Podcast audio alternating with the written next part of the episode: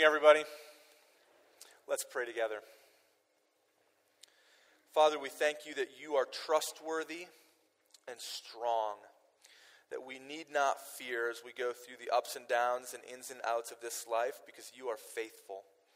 God, we pray now, uh, trusting in you and in the work of your Spirit as you continue to change us and give us confidence and boldness and encouragement as we walk through this life. In Jesus' name, amen. There are two kinds of people in this world those who are slaves and those who are free. Which one are you?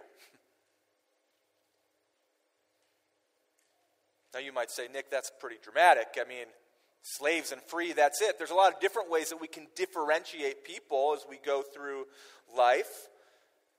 But above race and class and gender and nationality and ability, all of the ways that we typically try to differentiate different types of people, above all of those things, the Apostle Paul is focused in the book of Galatians on two profound categories slavery and freedom.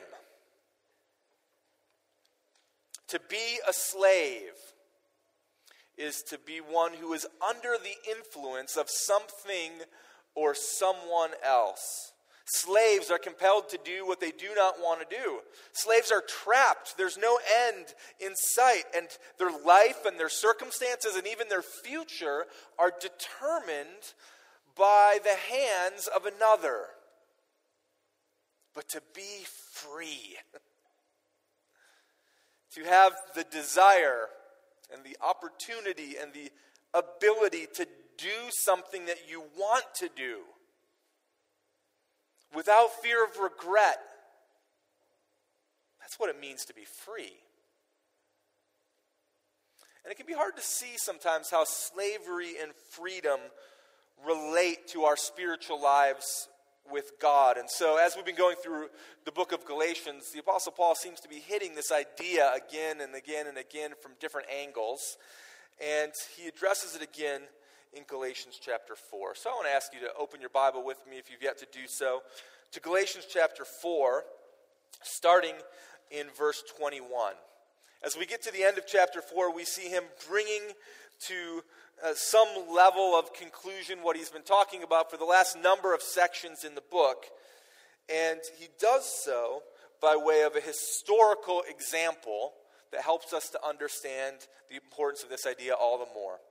And so, Galatians chapter 4, starting at verse 21, this is what Paul says. He says, Tell me, you who desire to be under the law, do you not listen to the law? For it is written that Abraham had two sons, one by a slave woman and one by a free woman. But the slave, but the son of the slave was born according to the flesh, while the son of the free woman was born through promise. Now this may be interpreted allegorically. These women are two covenants. One is from Mount Sinai, bearing children for slavery. She is Hagar. Now, Hagar is Mount Sinai in Arabia she corresponds to the present Jerusalem, for she is in slavery with her children. But the Jerusalem above is free, and she is our mother. For it is written, Rejoice, O barren one who does not bear. Break forth and cry aloud, you who are not in labor. For the children of the desolate one will be more than those of the one who has a husband. Now, brothers, like Isaac, you are children of promise.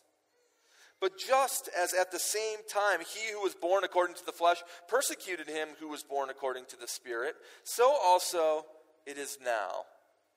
But what does the scripture say? Cast out the slave woman and her son, for the son of the slave woman shall not inherit with the son of the free woman. So, brothers, we are not children of the slave, but of the free woman.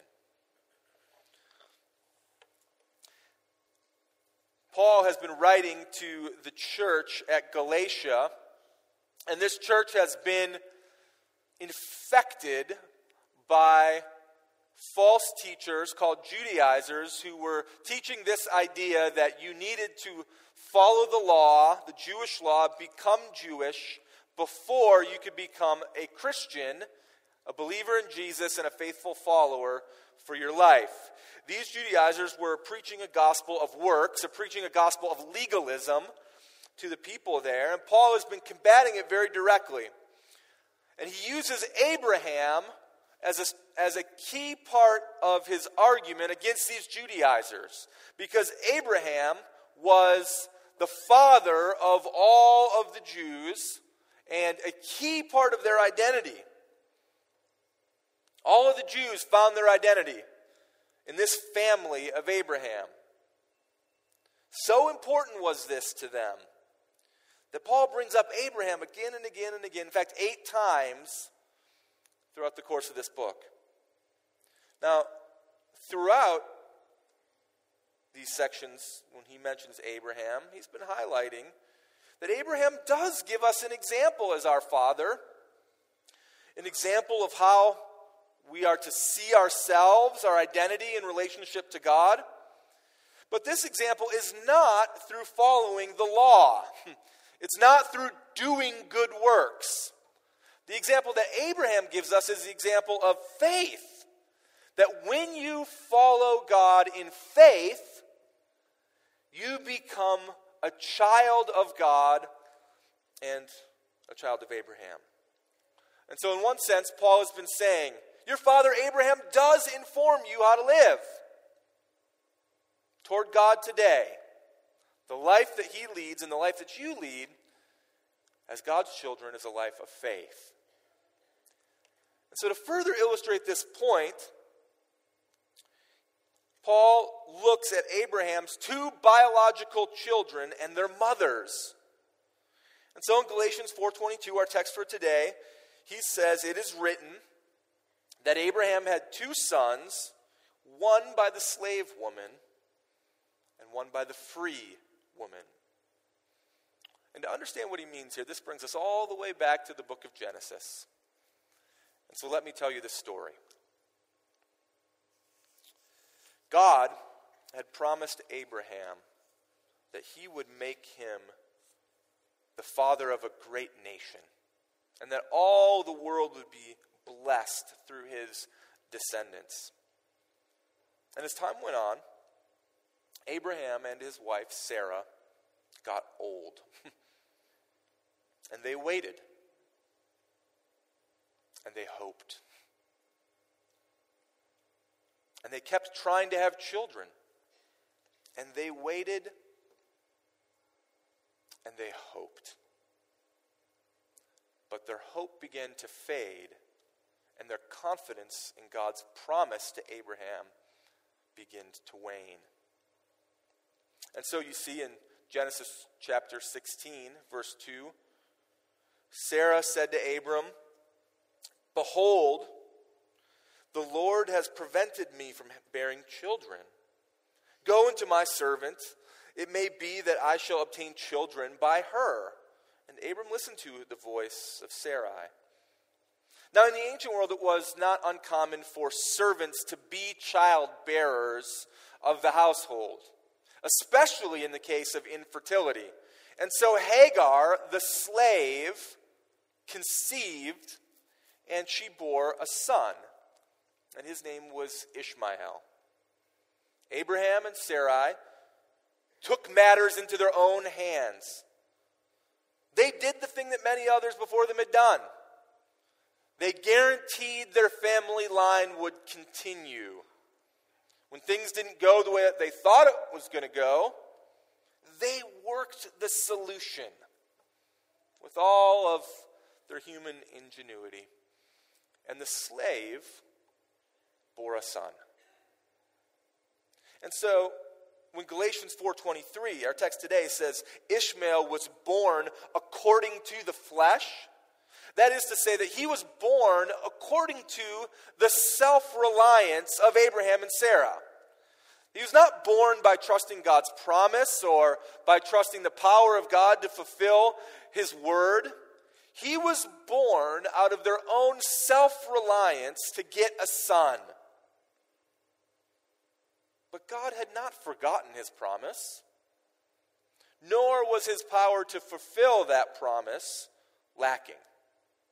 And so 14 years had passed, and the boy Ishmael was maturing.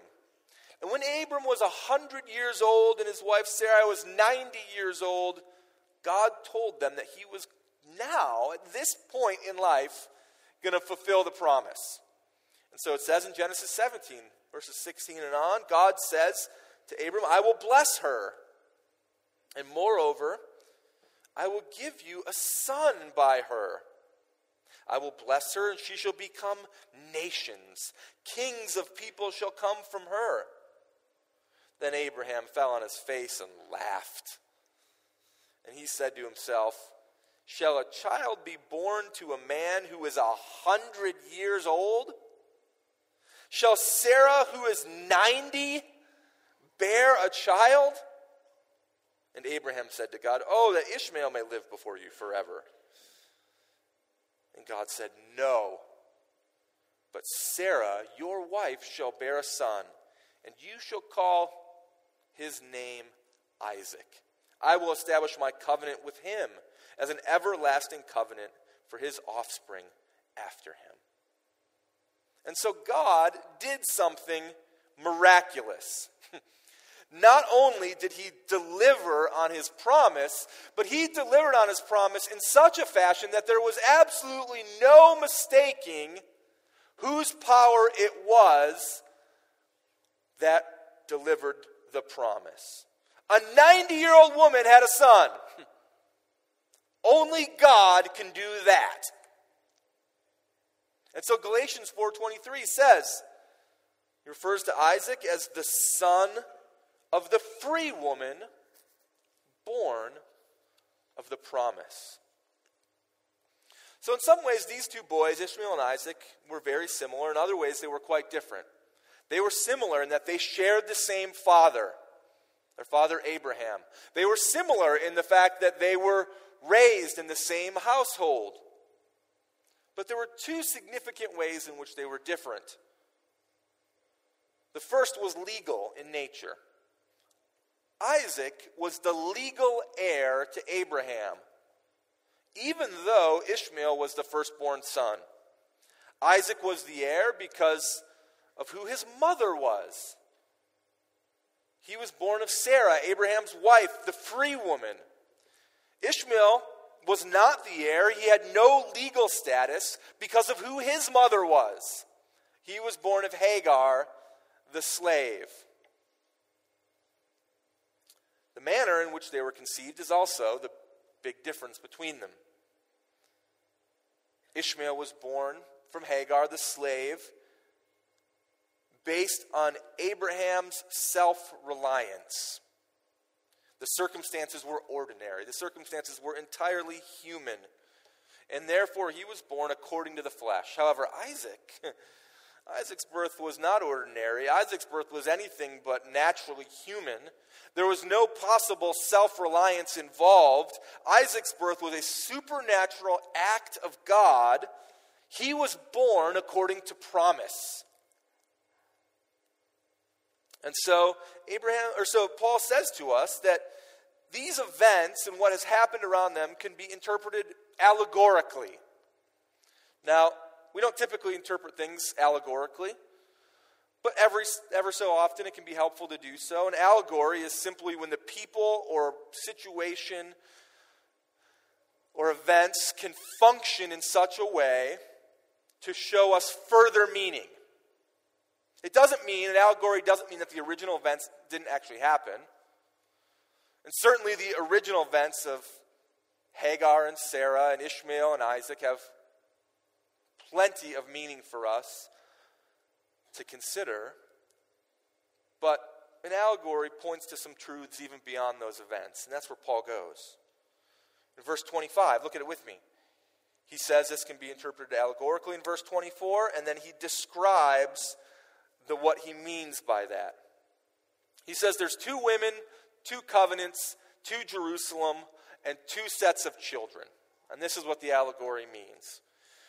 On one side, one woman, Hagar, is the slave woman. She has a son, Ishmael, who's born by self reliance. And this represents, or allegorically represents, the covenant of the Old Testament, the covenant of the Mount Sinai, the covenant of works. Following the law and gaining favor to God. That covenant of works is represented, Paul says, in the present Jerusalem. The Jerusalem that is the central hub of Judaism, which had evolved into a religion of works and produces a certain type of children the Jewish people, but more specifically, the legalists, the ones who say following the law is the way. And overarching is the theme that this points us to the idea that some believe that you become righteous before God based on what you do works righteousness. That's rooted in the slave woman. Contrast that to Sarah, the free woman who has a son named Isaac, who's born of God's power and God's promise, not by self reliance, and this represents the covenant of promise that people follow by faith. And we see that in the Jerusalem above. Now, he contrasts these two Jerusalems, the physical Jerusalem on earth and the Jerusalem above, which is represented by Jesus himself sitting on the throne as his kingdom is ever expanding. And as his kingdom ever expands, we see that expands through his people who are called the church. This Jerusalem above produces a particular type of children children who are Christians that live by faith, and points us to an overriding principle that righteousness comes to you, favor and standing before God comes to you, not by self reliance, not by works, but by faith. And so this is the point that he's making. He's making the point that says the free children of God live by faith in the promise and power of God. Now, if I were to say to you, the slave children live this way, you would all say, I don't want to be one of the slave children. Nobody wants to be a slave child. But the free children, the free children, well, I want to be one of those children. You want to be one of those children. The free children of God live by faith in the promise and the power of God. And he culminates this expression, this beautiful description from Isaiah chapter 54. He says in verse 26, he says, But the Jerusalem above is free. She is our mother, for it is written, Rejoice, O barren one who does not bear. That's Sarah. Break forth and cry aloud, you who are not in labor. For the children of the desolate one will be more than those of the one who has a husband. So it might look like all is lost. It might feel like your life is barren. It might appear as if the self reliant ones are having their way while you continue to fail miserably. It might feel like no matter how hard you try, that you can't spiritually pull yourself up by the bootstraps. But when you trust in the promise of God and His power to see it through, fruitfulness will eventually replace barrenness. New birth replaces desolation, and freedom replaces slavery. The free children of God live by faith in the promise and power of God.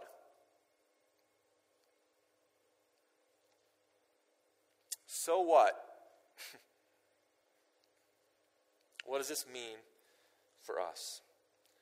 And Paul finishes this section in verses 28 through 31 with a few application points. And the implied question or challenge is which child are you? Are you a child like Ishmael who functions on self reliance? Or are you a child like Isaac If your desire to please God, to be justified before Him, to be saved, if your desire is fueled by self reliance, by being good, by living one of the biggest lies of our culture today that says, as long as my good deeds outweigh my bad deeds, then I'm going to heaven. I'll be fine. If you're living like that, then Paul says you're a child like Ishmael, born of the flesh. If your ongoing spiritual life, Christian, and growth is driven by the sheer human effort in what you do, then you are in danger of living like Ishmael and continuing in slavery. If your desire to please God and to be righteous before Him is found in faith in Jesus, and the work on the cross to forgive you of your sins, to redeem you, to restore you to God, to give you the standing as a son, then you are like the son Isaac, who is described in verse 23 as born of the promise, and verse 29 as born of the Spirit. If your desire is resting in those things, then you are free. And so you see this ironic truth that emerges. Self reliance actually leads to slavery. we would think that self reliance or self determination is actually freedom. That's what we're taught. That's what we naturally function under. But here, self reliance is actually leading you to slavery, while reliance on another which you usually consider to be slavery, reliance on another actually leads to freedom. In the fall of 2010, billions of people around the globe were captivated by the story of the Chilean miners. Many of you remember it. They were trapped beneath 2,000 feet of solid rock for 33 men in absolute desperation. The collapse of the main tunnel had sealed their exit and thrust them into survival mode. These 33 men ate two, two spoonfuls of tuna, a sip of milk, and a morsel of peaches every other day. and they prayed for two months that someone would save them. On the surface above, the Chilean rescue team worked around the clock. They consulted NASA. They met with experts. They designed a 13 foot tall capsule and drilled first a communication hole and then an excavation tunnel. There was no guarantee of success. No one had ever been trapped underground this long and lived to tell about it. Well, now someone has. On October 13th, 2010, the men began to emerge, giving each other high fives and leading victory chants. A great grandfather, a 44 year old who was planning a wedding, a 19 year old. All had different stories, but all had made the same decision. They had trusted someone else to save them. No one returned the rescue offer with a declaration of independence. I can get out of here on my own if you just get me a new drill. They stared at the same stone tomb long enough to reach a unanimous opinion. We need help. we need someone to penetrate this world and to pull us out. And when the rescue capsule came, they climbed in. Why is it so hard for us to do the same? Our inclination is to work harder, to do more, to save ourselves. But that doesn't lead us to rescue. Because free children, the free children of God, live by faith in the promise and power of that God. And Paul gives us a couple of more nuggets of application. The first one is as it relates to persecution. We see that in verse 29. Look at it with me. He says, But just as at the time he who was born according to the flesh, that's Ishmael, persecuted him who was born according to the Spirit, that's Isaac, so also it is now. Ishmael, the older brother, tormented Isaac, the younger brother. And you get the sense that this was more than just brotherly badgering, like you did with your brother or I did with mine. This persecution was based on their status. Paul said the same is true today. Legalists will persecute those who live by faith alone. This is because typical religion and philosophy says that only those who are good can be saved.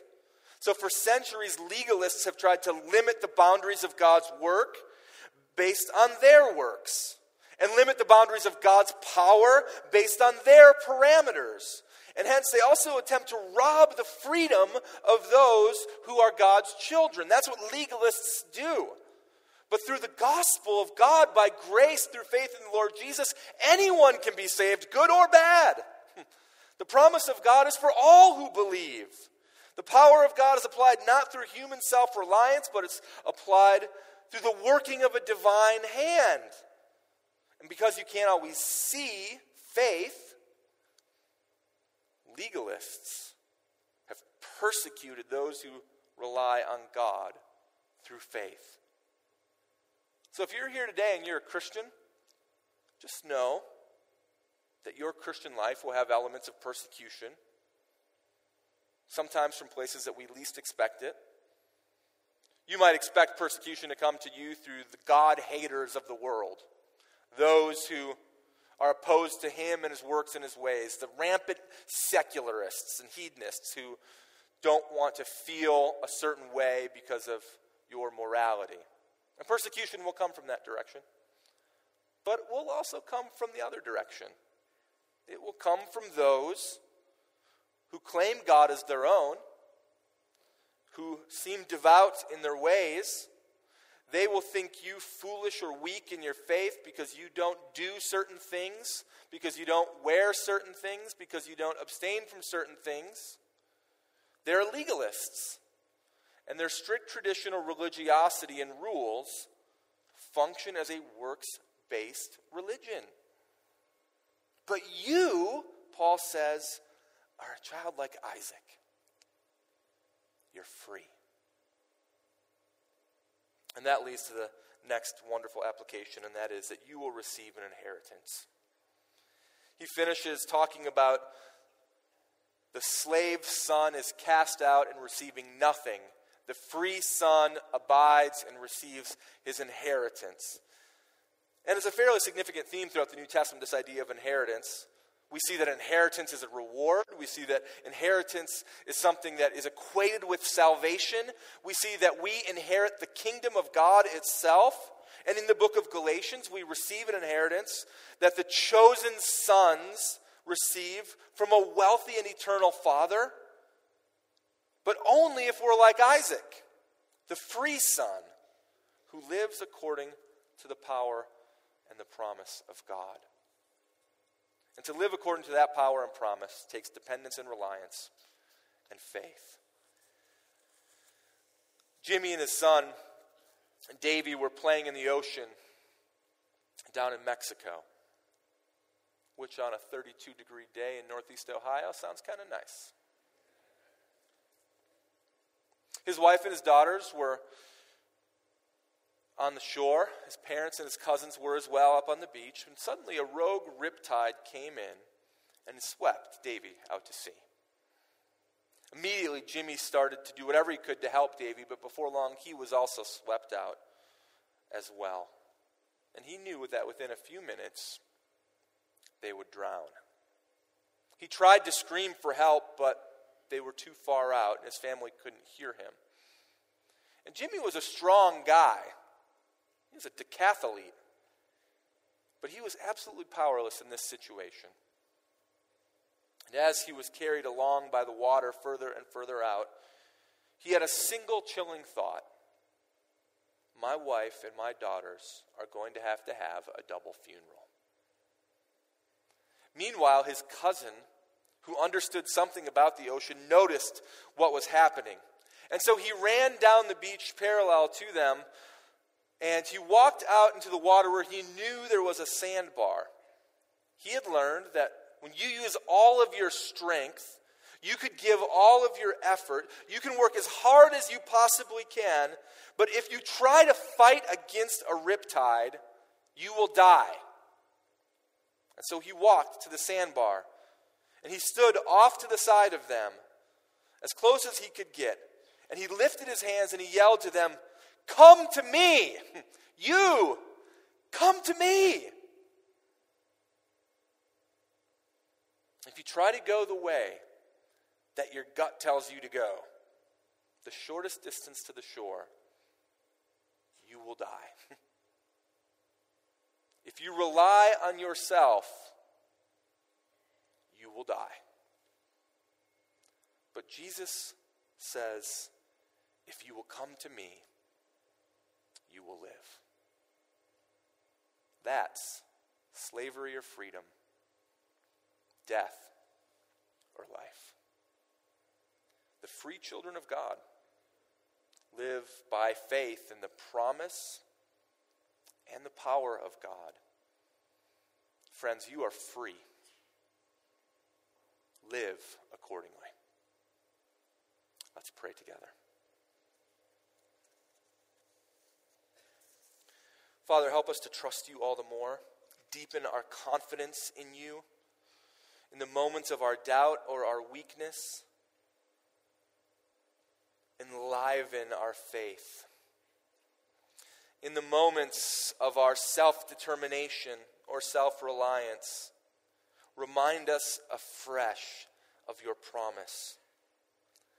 And God, help us in the little and subtle ways, day in and day out, to function in this new and incredible freedom that you give us in Christ. We pray for the sake of his glory. Amen.